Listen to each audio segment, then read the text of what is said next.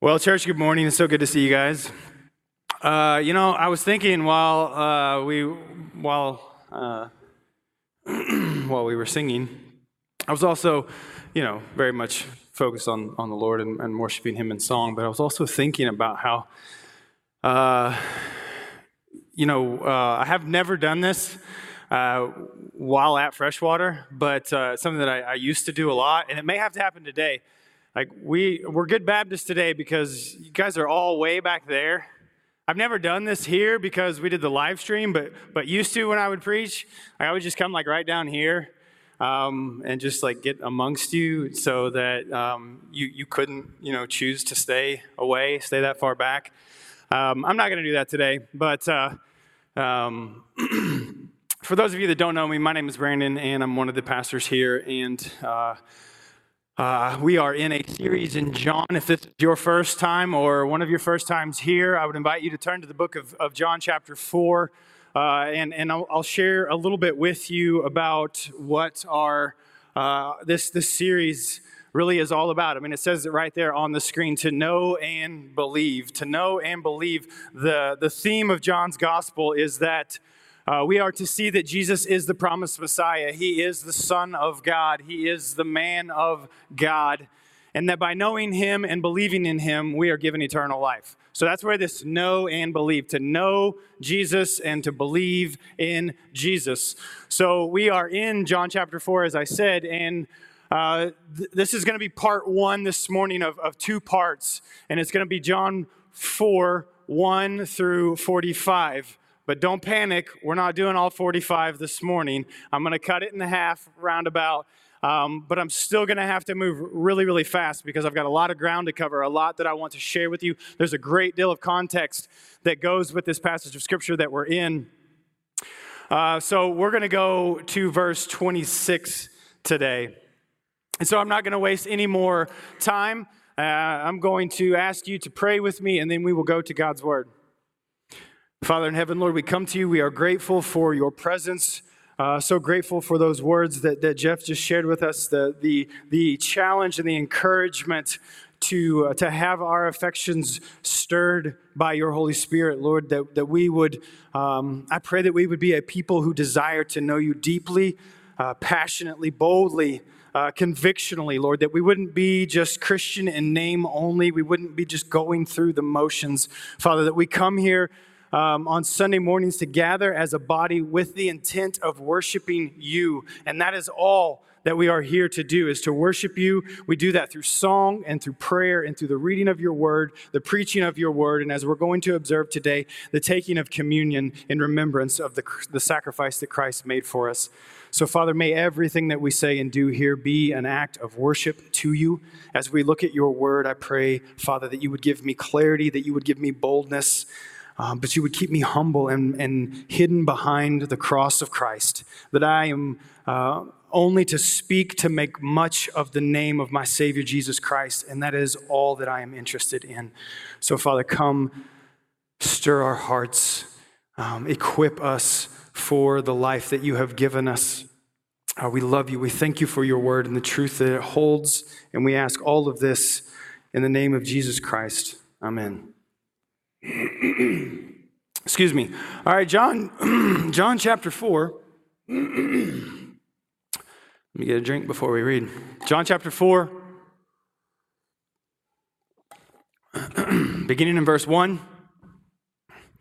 Not going to read it all the way through. I'm going to I'm going to take uh, a couple of rest stops along the way. John chapter 4, verse 1 says, Now, when Jesus learned that the Pharisees had heard that Jesus was making and baptizing more disciples than John, although Jesus himself did not baptize, but only his disciples, he left Judea and he departed again for Galilee. And he had to pass through Samaria. So when he came to the, the town of Samaria called Sychar, near the field that Jacob had given to his son Joseph, Jacob's well was there. So Jesus, wearied as he was from his journey, was sitting beside the well, and it was about the sixth hour. So let me stop there and just say we are we are met yet again with another transition with John. We have these transitional scenes time and time again. We've already encountered several, and we're going to encounter more as we continue through the, the, Gospel of John. But these sections of John's Gospel that are marked very specifically by, by the details of date and time and people who are involved. All right, we have Nicodemus, uh, we have John the Baptist, and, and uh, the Pharisees, and now we have the woman at the well. We're going to have many more as we travel along, but uh, we, we come to yet another one here in chapter 4 where we have this famous interaction between Jesus and the Samaritan woman at the well.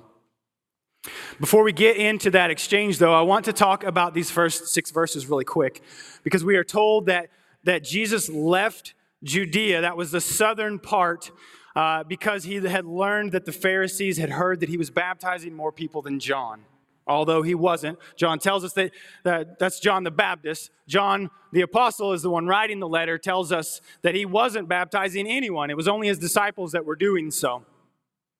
But this departure from, uh, from Judea, most likely Jerusalem, uh, because of the Pharisees' presence, it isn't because of Jesus' fear of the Pharisees.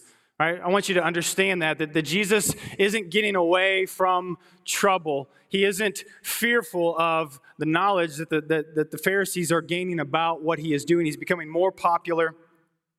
Because we see back in chapter 3, John the Baptist tells us that he, he exalts Christ. He, he magnifies Christ in who he is as the Son of God, as the exalted one. He just continues, as, as we saw earlier in, in the letter, he just continues to point to Jesus. It's all about Jesus. It's only about Jesus. It isn't about what John is doing. So he's exalting Christ. And he also goes on to say in verse 35 of, of, of chapter 3 that the Father has given all things into his hand. All things. So Jesus has nothing to fear, nothing to worry about he has been given all authority. The fact that all things have been given into his hands means that, that he has authority over, over all things and he has no reason to fear. That's why I've shared with you before with the Great Commission. Um, Christ says to his disciples, um, I am spacing out. Somebody help me out. Uh, all, all authority has been given unto me. Therefore, and so then he, he proceeds to, he says, therefore go so, if all power and authority, all power and authority has been given to Christ, then that means that there is nothing that can thwart his plans. He is about the Father's mission and he will accomplish it. But I think it is safe to say that in this mission, he knows that there's going to be confrontation, right? The, the, the Pharisees were questioning John the Baptist because they wanted to know what he was about and because he was, he was drawing a crowd. And ultimately, it would have led to probably a great deal of confrontation between the Pharisees, and the same is going to be true of Jesus. The same, if you, it's going to, it's going to happen. Like that's what leads to the cross, is he eventually makes enough enemies with this message and, and the ministry that he is uh, about. and so the confrontation between the religious leaders uh, I think that it's, it's safe to assume he is just simply delaying that. We see that in other parts of Scripture where Jesus will he'll flee or, or he'll, he'll go and, and be in times of, of silence and solitude, alone, away from the crowds, or he'll say something to push the crowds away. So uh, I, I think that that is what we're looking at here. The fact that the text says that Jesus had to pass through Samaria on his journey if he isn't fearful, then, then why did he have to? Why did he have to go through Samaria? And that question may seem strange, but there's some context that, that goes along with this. Some really historical, geographical context, if you don't know, which I'm going to share with you, uh, that, that pose, is why I asked that question. So let me give you some context for a fuller picture. The shortest geographical route from Galilee, from Judea to Galilee, which was north, was a three day journey straight through the middle of Samaria. So to go from, from Judea to Galilee, you had to go through Samaria. There was an alternate route that existed that would have been uh, a means of traveling to the east all the way over to the Jordan River near Jericho. You would cross over the Jordan River, and then you would travel north up the east bank in Gentile territory until you were north of Samaria, and then you crossed back over the Jordan into Galilee. This was a much longer, much more inconvenient route to take. So, so why did people do it? In 720, around 722 BC, give you a, a quick history lesson from, from the Old Testament. Around 720, 722 BC, the Assyrians laid siege to uh, Samaria and, and they captured it. And in doing so, they deported most of the Israelites out of that area. But then they didn't stop there. They, the Assyrian king then brought foreigners into the land to reside there. And those foreigners began to intermarry with the few Israelites that remained in the area. and as a result of this, those individuals and their offspring, they didn't follow after the Lord. They, they not only intermarried, uh, they, they intermingled different various foreign pagan religions into uh, the, the Judaism that they had. And all of this is in 2 Kings chapter 17 and 18. If you want to go there sometime, not now, go and read it. It's, it's, it's all there. Everything that I'm telling you uh, is, is encapsulated in those two chapters. Um, and then not only that, you'll also dis- discover something um, pretty remarkable. I had forgotten about this story until I went and looked at it and I was reading it. And I'm like, whoa, that's wild. So, because people didn't fear or follow after the Lord, uh, in those two chapters that I just shared with you, 2 Kings chapter 17 and 18, um, they didn't fear or follow after the Lord. The Lord sent in lions into the land to kill the people. So, you guys don't seem to think that's as remarkable as I do. Um, that's pretty wild, right? we don't see or hear things like that's a total sidebar but um, i was reading that and i had forgotten. I'm like wow this is so crazy. It's like the, the people just didn't follow after the lord so he sent lions in there to kill people. And so then the assyrian king this is more than i was planning on sharing with you um, he's like he hears about people being killed by lions and he's and he's like okay whoa we gotta we gotta find one of the prophets and send him back to teach the people to follow after god so the lions will stop killing people. So go read it sometime uh, remarkable story. That's all I'm going to share with you. We've got way too much more to cover. But when the Jews would eventually return from captivity, they returned to Samaria. They considered the Samaritans half breeds uh, who practiced, as I said, a, a commingling of religions. And as a result, they hated them. They thought they were traitors. Um, and so there began to exist segregation in their worship. So much so that in, in 400 BC, the Samaritans built a rival temple on the top of Mount Gerizim. Right? They, they, they refused to go and, and worship in Jerusalem, so they built a rival temple, which just so happened to just add fuel to the fire, was destroyed by a Judean ruler in the second century BC. Destroyed the whole temple. So you can imagine, if, if you will, that all of this contributed to a great deal of hatred and religious rivalry between the two. So that's the context that we have when Jesus travels into Samaria and sits down at a well and begins to talk to a Samaritan woman. Some commentators uh, have, have stated that because of this animosity, this alternate route that I told you about was commonly taken in order to avoid Samaria, the, the, the truth is, everywhere I looked, um, and, and the, the main source that I looked uh, was, was Josephus, who was a Jewish historian. He said that, in fact, really wasn't the case. Only the, the most strict and devout Jews would take that alternate route. Most people, go figure, it's the same for us today. They, they picked the, the easier route uh, that, that, that was less demanding and that they would still prefer to, to take the shorter route through Samaria. So, but it says that Jesus had to. Why did he have to? Maybe Jesus had to pass this way simply because it was the shortest route. It made sense. Why would you go out of the way? I mean, Jesus doesn't hate the Samaritans as the way many of the other Jews do. Maybe the words indicate, I think, that, that Jesus' journey was, was just subject to the providential will of God. That the, the sovereign plan of God was what led Jesus to, to take this route. And I think this, this, this idea is supported in the text because this phrase had to. In the Greek, it's translated from the word dei, which we also get a word for God. But the word dei, it means very directly to be necessary, to be, to be divinely commanded. You had to do it.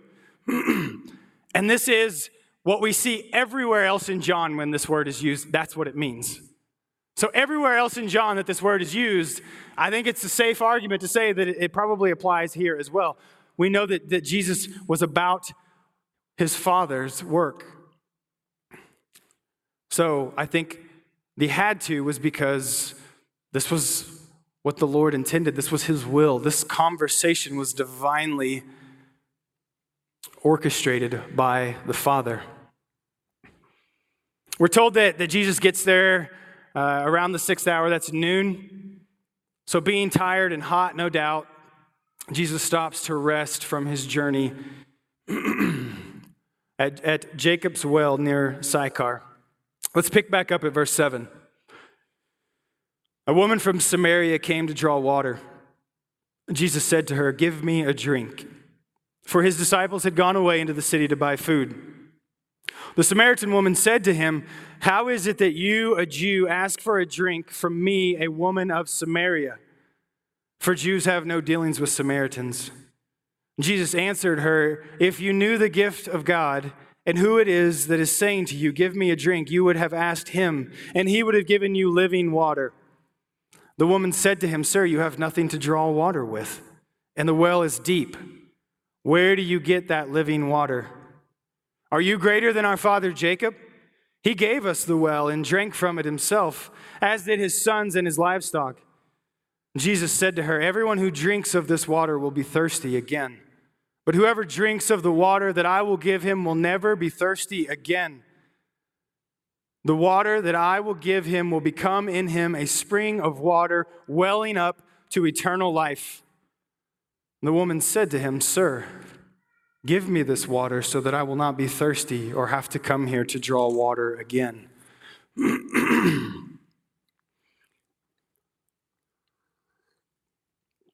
so, a woman from Samaria came to draw water while Jesus was resting at the well.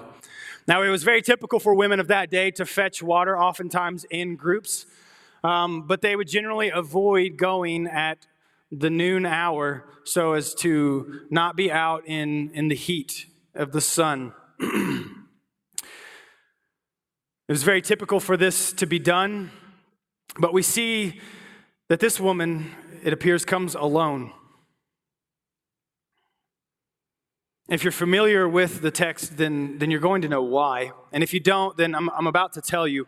But we see Jesus takes the initiative in speaking to this Samaritan woman. He speaks to her first. And maybe you, you don't know this, but this was completely out of the ordinary. This is breaking every social norm that exists in his day. Because he is a Jew and she is a Samaritan. Because he is a male and a rabbi and she is a woman. And so he is breaking societal norms right here. And she's taken aback. She says, why is it that you ask me for water? Jesus is a Jew asking a Samaritan woman. Any, any of that interaction between the two would have been completely out of the question. And it wouldn't be very many years after this that there was an actual Jewish, Jewish law that would go into effect that considered a Samaritan woman to be a perpetual menstruant, meaning that they were considered to be ceremonially unclean all the time, according to the Jews, so you would have no interaction with them ever. And so Jesus, knowing that this is the climate that's leading up to that actual law and knowing that that law is coming, he's, he's stepping outside of societal norms. he knows of these perceptions and these prejudices that exist, yet he continues to break time and time again social and religious taboos in order to reveal the gospel to those that he encounters. And so, this is the reason for the woman's response. She says, How is it that you, a Jew, ask for a drink from me, a Samaritan woman? But the words of Jesus reveal that, that he isn't just some ordinary Jewish man that happened to be sitting at the well. Right? Because he says to her, If you knew the gift of God and who it is that is saying to you, Give me a drink, you would have asked him, and he would have given you living water. This woman has no idea who she's speaking to. She, does, she has no idea of the offer that is being made to her. She doesn't know that this is the Savior of the world that is sitting before her, the incarnate Son of God, God in the flesh, sitting before her, asking her for a drink. But we know, don't we? Right, as we watch this scene play out, we are aware of this shameful woman, which I'm about to tell you why. This, this shameful woman that comes before Jesus, God in the flesh, She's speaking to John 1 1, the literal word of God made into flesh. And so, if you, if you want to view Scripture in this way, um, I think it, it, it, can be fruitful at times um, to see it's a story, it's a scene in a movie that's playing out. And as I was thinking about this, I was thinking the best example that I can use, and I'm not even going to at all worry about spoiler alerts, because if you haven't seen this movie yet, then I don't know what to tell you. But the movie, The Sixth Sense, right? Like, have you ever watched that movie with someone else who's never seen it? And if you've never seen it, then it's, uh, well, the, it, there's a twist, all right? So I, I, won't ruin it for you. I'll, I'll be generous. So, but my, my point is this: like you, you're watching this movie with someone, and they're like, "What is going on? Like, I don't understand." And then, like the time, the moment comes, that, like you know the whole time because you've seen it. You're like, "Yeah, see, like, like oh, ah, nope, I can't say anything. I want to edge of the seat." And then it gets to the end, and the person that's watching is like, "Oh my gosh, I never knew the whole time. He was dead." Um, right? And so like that's that's what i get in this story. Like it's jesus and she doesn't know it. And in this conversation some really interesting things are going to happen. I'm going to show you if you haven't seen them she's really trying to change the subject a lot. She doesn't want to deal with what jesus is about to make her deal with because she doesn't know who she's talking to.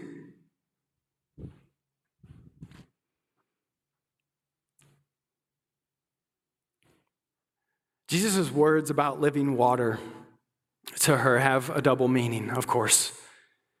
I want you to know he is literally referring to fresh spring water that you draw from a well. I think he truly wanted to drink. But we know from John chapter 7, if you were to look ahead in verses 38 and 39, that he, he is also referring to the indwelling of the Holy Spirit within a believer. And because of this double meaning, I don't know what's going on with my throat, guys. I'm sorry. Because of this double meaning, the woman very easily misunderstands the meaning of Jesus' words. If you remember, just in the same way that Nicodemus did, right? What was Nicodemus' question? How, I'm a grown man. How can I be born again? And so, just in the same way that Nicodemus misses it, this Samaritan woman misses it as well. She has to return to this well day after day after day to fetch more water, and she goes by herself, the hottest part of the day, by herself. she wants to know where Jesus gets this water. He doesn't have a bucket. She says, You don't even have a bucket. How are you going to get this water?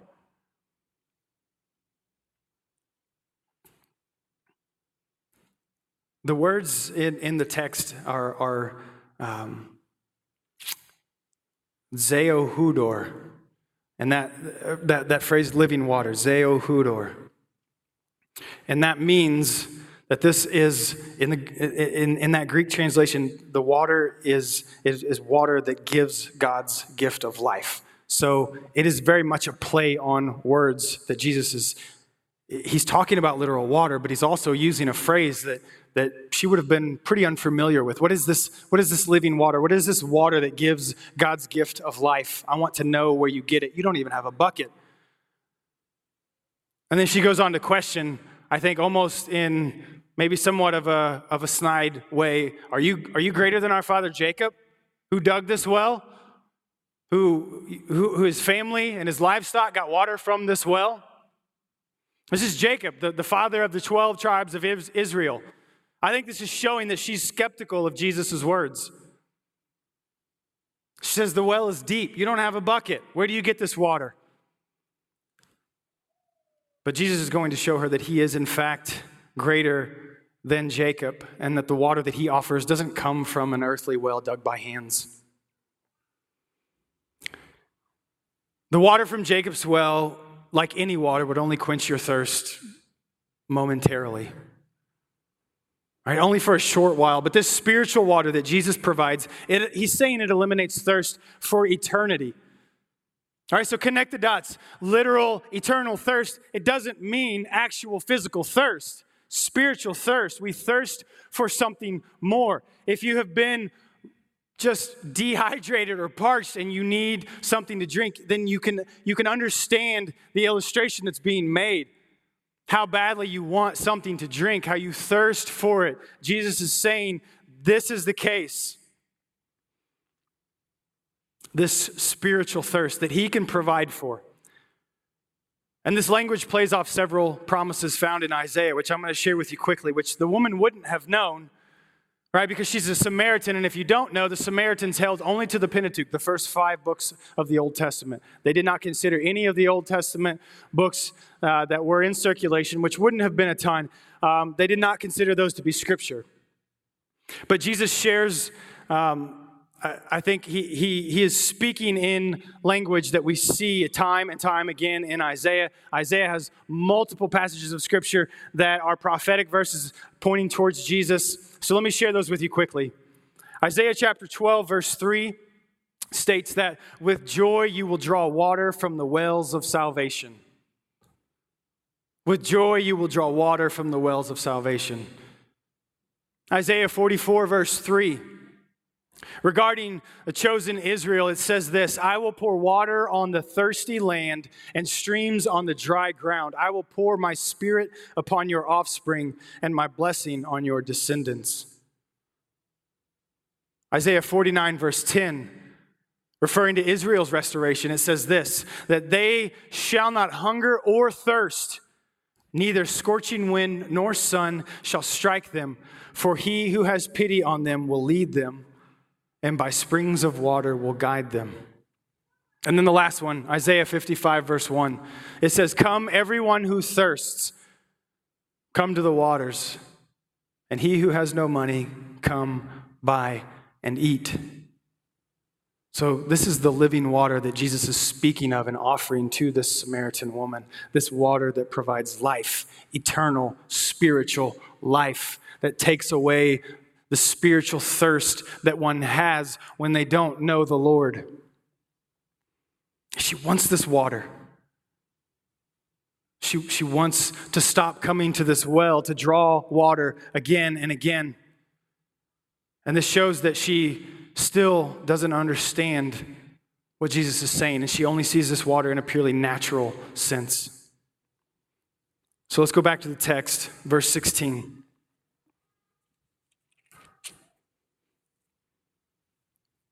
Jesus said to her, Go, call your husband and come here.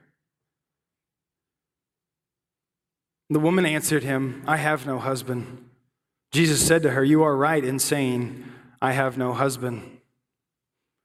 For you have had five husbands, and the one you now have is not your husband. What you have said is true. The woman said to him, Sir, I perceive that you are a prophet. Our fathers worshiped on this mountain, but you say that in Jerusalem is the place where people ought to worship. Jesus said to her, Woman, believe me, the hour is coming when neither on this mountain nor in Jerusalem will you worship the Father.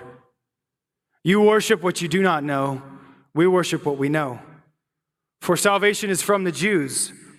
But the hour is coming and is now here when the true worshipers will worship the Father in spirit and truth. For the Father is seeking such people to worship him. God is spirit, and those who worship him must worship him in spirit and in truth. The woman said to him, I know that Messiah is coming. He is he who is called the Christ. When he comes, he will tell us all things. And here it is. Here's the moment. If you haven't seen Sixth Sense, this is it. Jesus said to her, I who speak to you am He. Right, and we're going to stop there today because we still have a lot to unpack in that text. And then we're going to pick up the rest of that chapter next Sunday.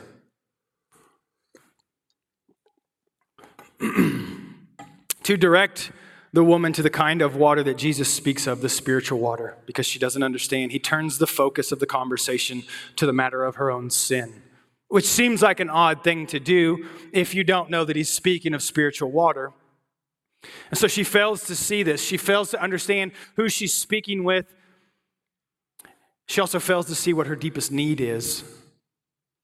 Her deepest need isn't literal physical thirst, it's spiritual thirst. And Jesus cuts straight to the chase with what seems to be an odd change of subject. He asks her to go and get her husband. And she tells him the truth. She responds, She has no husband, which is only partially true. Right? She, she doesn't have a husband, but she's ha- she has had five. And that the man that she's with now presumably living with now, she, she's not married to. Inferring that, that living together, um, which is prevalent today, it, in, in, in God's sight, it doesn't constitute as marriage. And how often do we do something like this, what this Samaritan woman is doing? All right, we'll tell a half truth. We won't we won't face the thing that we know to be true. We'll try to dodge it. We'll try to, we'll try to go around it if we can. Just like this Samaritan woman. Undoubtedly, she felt guilt and shame over her sin, the fact that she had been married five times. We don't know why. We don't know if, if the men have died or if they have been divorced. We don't know. But we know that Jesus uses this as a point of connection with her to draw her in, to help her see her, her truest need. She doesn't know the Lord.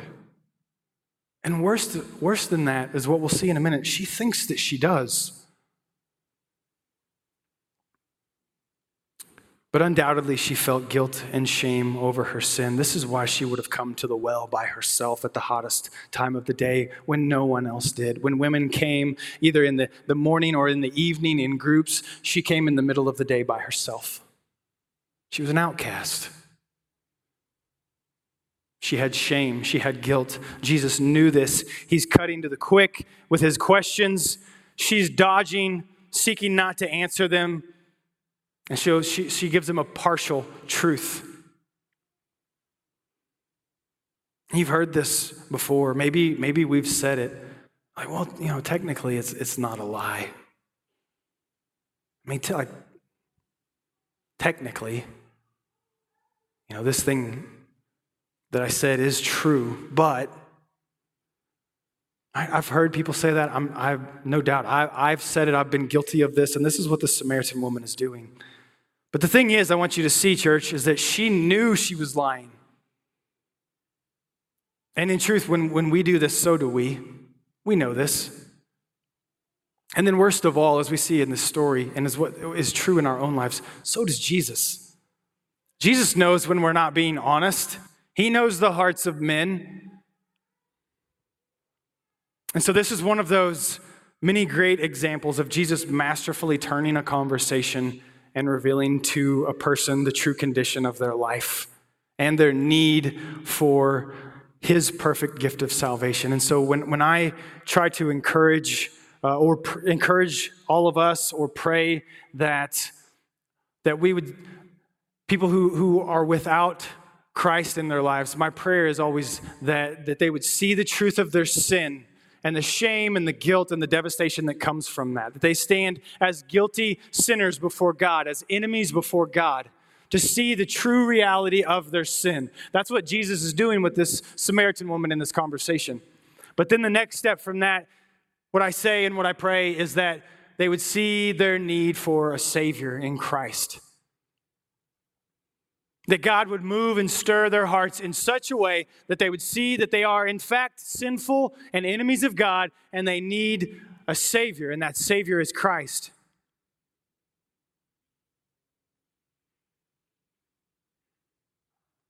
And so he's turning the conversation to help her to see this. And this causes her to quickly realize that she is speaking with no ordinary man. She says, Sir, I, I perceive that you are a prophet. I would think so. He just, he just told her a pretty remarkable truth that might have been public knowledge, but Jesus isn't a Samaritan, and Jesus doesn't spend a great deal of time in Samaria. So, how would he know this? But she's not ready to lay bare her guilt and ask for the hope that Jesus offers. She still doesn't understand the meaning of the water. Instead, she shifts the subject from herself to a matter of public worship. Right? Rather than face her own convictions, her own sin, her own shame, she wants to see if this prophet that sets before her can help settle a little dispute that exists between the Jews and Samaritans about worship.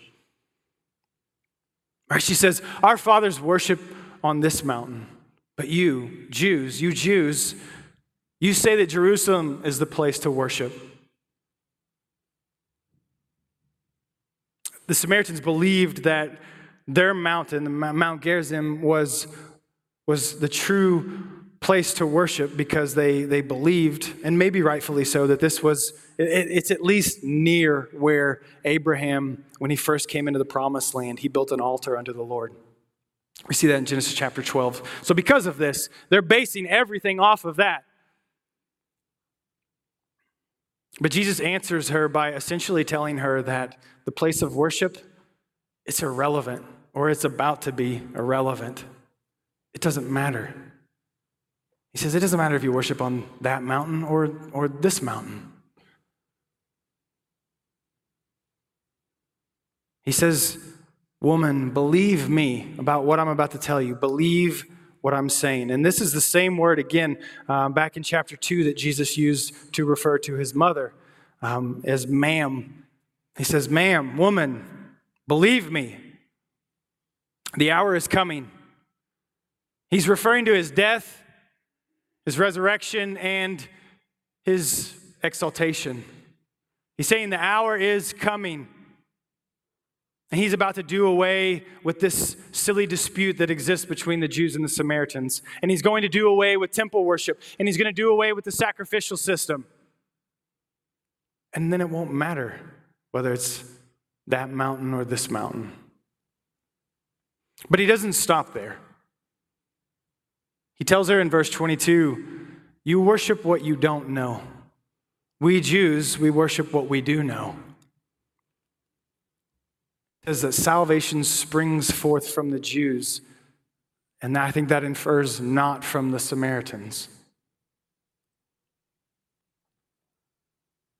One commentator that I read put it this way Jesus is saying to the Samaritan woman that the object of their worship is unknown to them. They stand outside the stream of God's revelation so that what they worship cannot possibly be characterized by truth and knowledge. Right, so that means that the salvation isn't something that's just left to be reached by someone who just vaguely desires a God of mercy, which is what I think would characterize many of the Samaritans. They've had this commingling of religion. They're kind of doing things their own way based on their own interpretation and understanding of the text, which, keep in mind, were only the first five books. They didn't read anything else outside of that. So that means that they, they wouldn't have known about how how God affirmed the building of the temple in Jerusalem and the sacrificial systems that existed. They wouldn't have read any of that. So, regarding the dispute, Jesus tells her that the, the worship of the Jews, while not perfect, is right. But then he quickly moves to a bigger truth. He says that the time has come when true worshipers will worship the Father in spirit and in truth. Rather than on this mountain or on that one, we will worship in spirit and truth. And so, true worshipers, people who truly know the Lord, those who are truly led by Him, who have the desire to seek Him and follow Him, true worshipers, they aren't identified by their allegiance to anything other than God. It isn't about this mountain or that mountain or this temple or that temple. None of it matters. It isn't about this building or Williams Elementary. None of that matters. What matters is that our, our allegiance, much like in my prayer, our worship is unto God. Church, understand that when we come here, it isn't for us. None of this is for us, it's all for God. And so I don't, I don't say this to offend, but like it, it matters nothing what we think about the style of, of music that we play or, or, or, or any of it. It only matters that our focus, that our eyes are on the Lord, that we worship Him truly, that we are identified by our allegiance to Christ. And that all must be done in spirit and truth, is what Jesus is saying to this woman. Because God is spirit, which means that He is not made of physical parts. All right, so understand, I've, I've shared this with you before, but when Scripture talks about the hand of God, or the mouth of God, or the eyes of God, those aren't, those aren't literal descriptions. Right? Our, our Father in heaven, our Creator, He doesn't have a literal physical body, He is spirit. Which is why Christ, being incarnate, meaning in the flesh, being God, is so significant. God isn't made of physical parts, He doesn't have a physical body.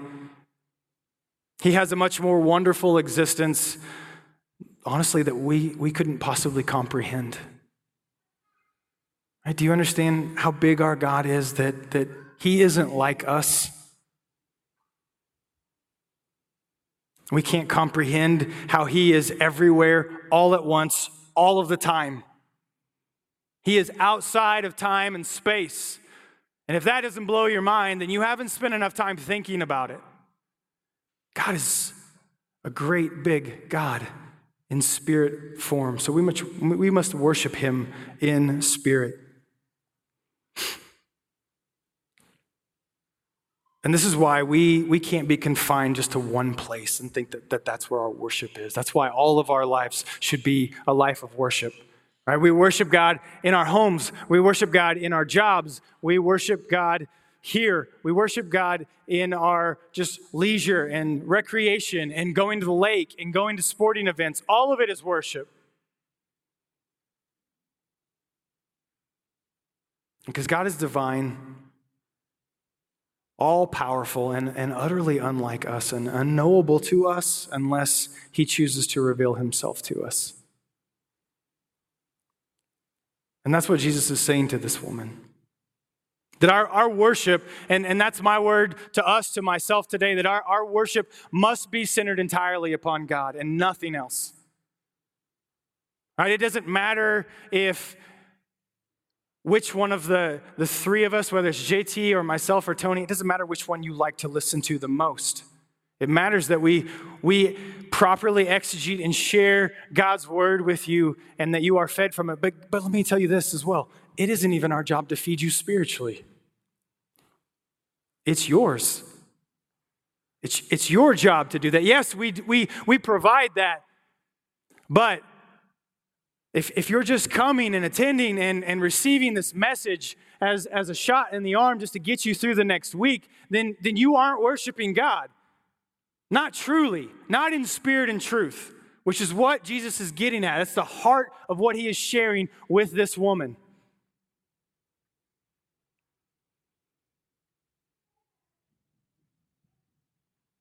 Our worship is made possible only by the gift of the Holy Spirit and the work of Christ in our lives. So, all of that that I just said, if, if we're able to do that properly, rightly, in a way that honors the Lord, it is only because God is at work in our life. It is only because we are dependent upon Him, because we seek the work of the Lord in our lives. And I think that's why uh, I don't have the time to get into it, but why we are called to worship in very specific ways, why we don't have images of God, and, and it's because His Spirit transforms everything that is, is, is material, that we don't, we don't um, water down who God is by trying to encapsulate Him in an image. True worshipers must worship God in accordance with who and what He is. So imagine being this woman who has, has never heard anything like this in her entire life. Right? Doesn't understand anything that Jesus is saying because he is dropping some heavy truth on her in this conversation, and she's not catching very much of it. I say not very much of it because I think she is catching some. Because she acknowledges, I think, by saying that the Messiah is coming. Right? The Savior is coming, and He will tell us all things. So, this answer that Jesus gives her that she probably doesn't like, He's saying it doesn't matter about your mountain or their mountain, this temple or that temple. None of it matters. Like, well, the Messiah is coming. He'll tell us. I know He's coming. And I don't know, maybe it, this is just a theory, but I think, I think she's fishing a little bit. I think she's, she already called the man a prophet. And that's significant because the Samaritans, uh, if, you, if you don't know, uh, they didn't just throw prophet around willy nilly. They believed that Moses was the true prophet and there wouldn't be another prophet after Moses until the Messiah came. And she said, Sir, I perceive that you are a prophet. It's almost as if she's saying, and that's why I say this is theory. We, I don't know this. We, the text doesn't tell us, but I think she, it, she's getting at first, she calls him a prophet. Then she says the Messiah is coming and he will tell us everything. Is, she, is it possible that she's asking Jesus, Are, are you the Christ? And Jesus rarely in, in Scripture does this. He identifies himself directly as the Messiah. He says, I am He. Right? And, and he didn't do this because the Jews would have thought that meant an immediate political overturning of the oppressive government of Rome. All right, so he seldomly did this, but he, he tells her just, straight to the point I, I'm him, him. I'm the Messiah. Maybe it's because he's in, in Samaria and he's away from the sinners of, of Judaism and their worship. He departs from this pattern, we don't know. But as a result, the woman is brought from her, her lowly condition. And, and I think the, the light is on. The curtains ha, have been removed. She sees it all now. She understands who's before her. And it isn't just because he told her, Right? Because there were countless people walking around Judea in the first and second century claiming to be the Messiah. So much so that the Pharisees, if you remember, went to John the Baptist to ask him if that was him. Are you the Messiah? Are you the prophet? And he, she sees, she understands, she knows, she knows and believes. She now knows who Jesus is and she believes because the work has been done in her heart and she's, she's brought from this lowly condition. And Jesus reveals to her her sin, and he shows her the thirst that she didn't even know she had. Now she sees it, and, and, and she wants this thing that Jesus has to offer.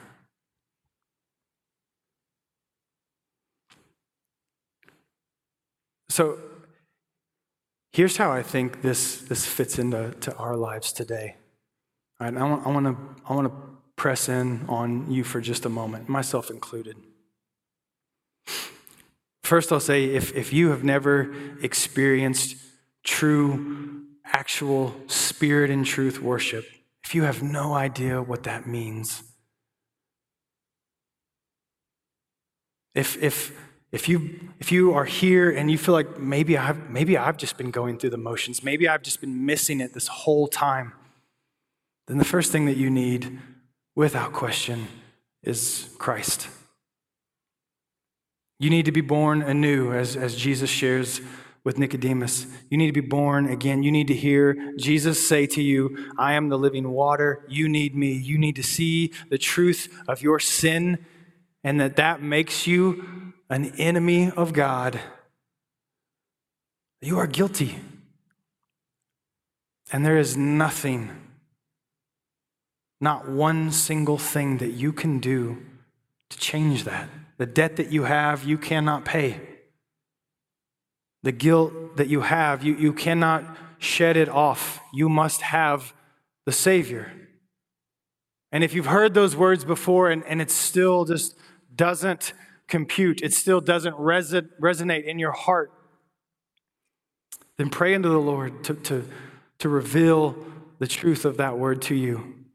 If you feel like you're in a place where the Samaritan woman is, where you, you thought that you understood, you thought you knew, you thought you were truly worshiping the Lord, but but these words that, that I'm sharing with you, they don't compute. They don't make sense. I don't understand. I don't feel it. I don't feel like I'm truly worshiping as a response out of that.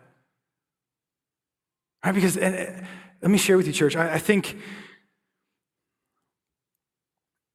this ought to be, in, in some sense, your, your experience when you worship. I think this is, you know, this isn't a, a one size fits all, but what I'm about to share with you, like, I think our worship experience, every one of them should fit inside of this.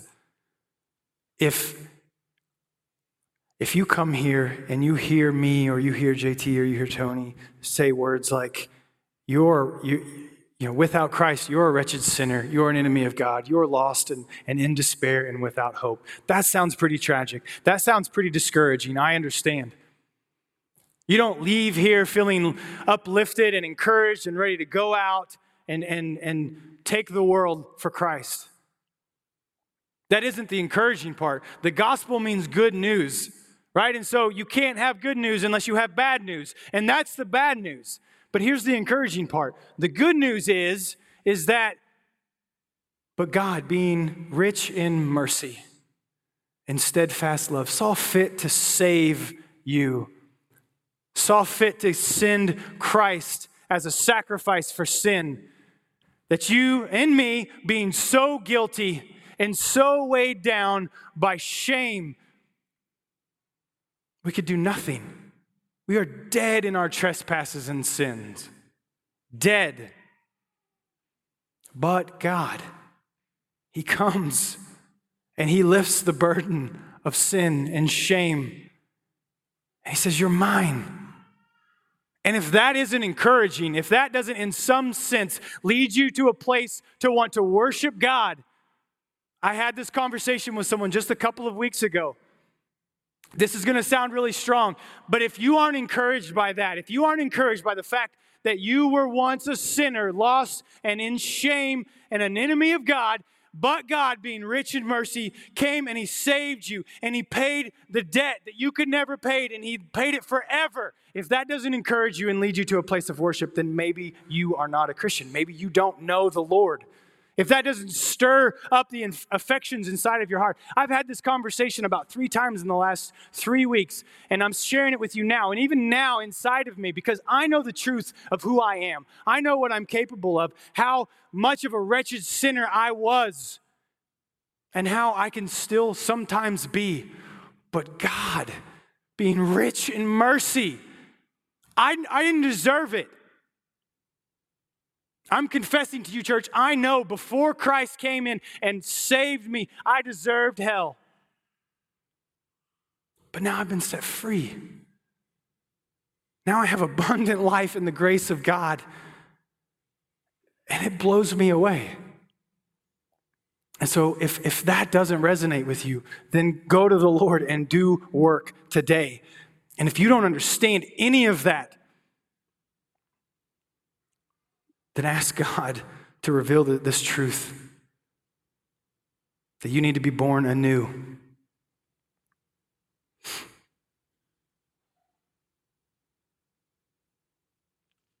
Because that is the only way that true worship will ever be possible in your life.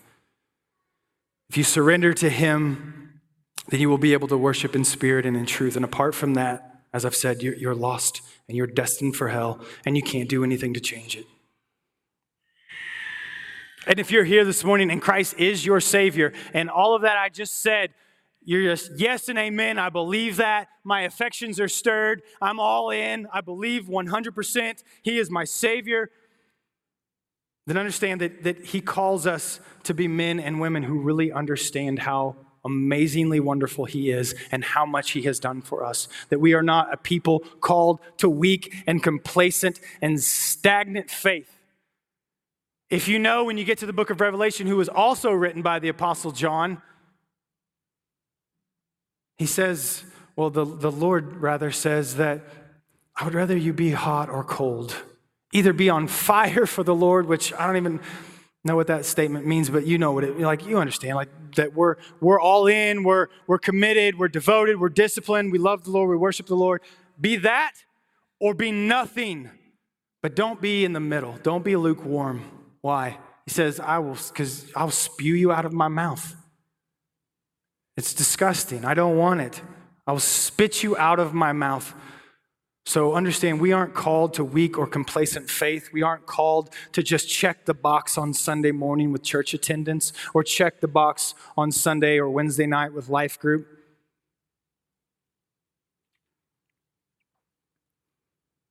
We are not called to be Christians in name only. We are called to be Christian in everything that we do. We are called to be Christian in the way that we love our spouse, in the way that we lead or submit to our spouse, in the way that we, we lead and, and, and disciple our children, the ways that we work. All that we do, we are, we are Christian in all of that. And so Christ calls us to be amazed at who he is and to adore him. Because he seeks to be worshiped in spirit and truth, and there is nothing more important than what we think of him and how we worship him. And one way that we can do that is by observing the command that we have to take communion, to, to approach the Lord's table. And so, bear with me for just one second. I don't know what happened. Oh, well, I don't need it. Um, as, as we approach the Lord's table, then my prayer, my request to you is that you would, you would ponder these things that I've shared with you that you, you would understand that the symbols, the, the, the, elements that we have on the table, the, the bread and the juice, they're symbols. Right? The, the bread symbolizes the body of Christ that was sacrificed on account of us. The, the juice sacrificed the blood of Christ that was spilled out to wash over us for the remission of our sins, to declare us not guilty, to declare us righteous to no longer be enemies of God, to be, to be children of God. May we never, ever, ever lose sight of the significance of the cross and that we would obey the command of our Savior to take it and to remember what He's done for us. So, here in just a moment, I'm going to ask you to come. We've got tables on both sides. Come and with your family and with or a friend. Come and, and when you're ready, take these elements. You can go back to, to your, your seats. And I just encourage you to, to, to pray with one another, to, to pray over what these elements symbolize and what that means to you in your life. Right? And, and as as we always do, I would, I would say that if you're here this morning and you don't know Christ as your Savior, then just respectfully, please don't come and, and take of these elements. It isn't to, to point you out or to in any way shun you. It's just this is a very special and sacred thing that we do. And so I just ask you, out of respect, please don't, don't come and, and take of these. Just remain where you are. Um, but I would invite you to just, uh, as the music begins to play, just when you're ready, come up grab these elements, take them back to your seats. And please, I, I, I can't say it enough. Please think intentionally, think deeply, think specifically about what these elements symbolize and what that should mean to you, and how that should stir up your affections for the Lord, and how that should lead you to want to do the hard things. And, and if you have indwelling sin in your life. Right? If you have some secret hidden sin, I'm not saying that you go and you confess it to everyone, but but go to who you need to go to.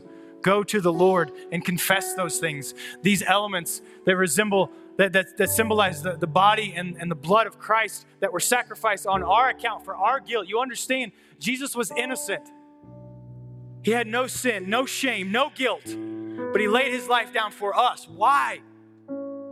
Because of the love and grace of God to be extended to us. So don't take this lightly.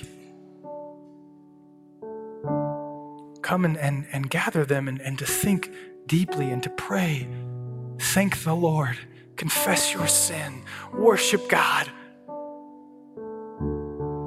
Be thankful that we serve a Savior who is alive and well, seated at the right hand of God in heaven, who sits in all power and authority. That's our King.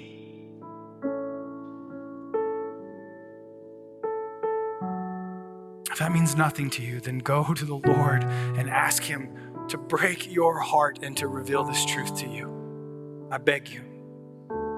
Let me pray. Father in heaven, Lord, we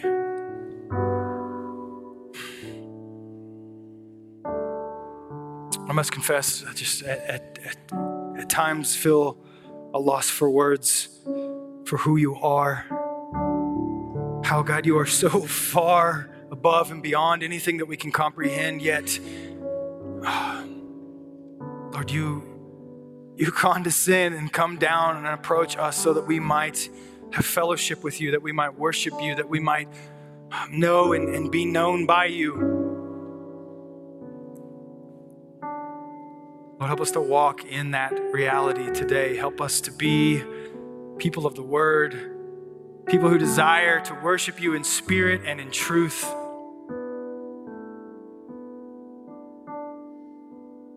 May this taking of communion, Lord, be an act of worship unto you. Ask that your Holy Spirit would come and, and move amongst us, stir our hearts, stir up our thoughts for you. And Lord, in whatever way you're calling this morning, that we would just surrender to you. Father, we love you, we worship you. All of this is for you. We ask this in Christ's name. Amen.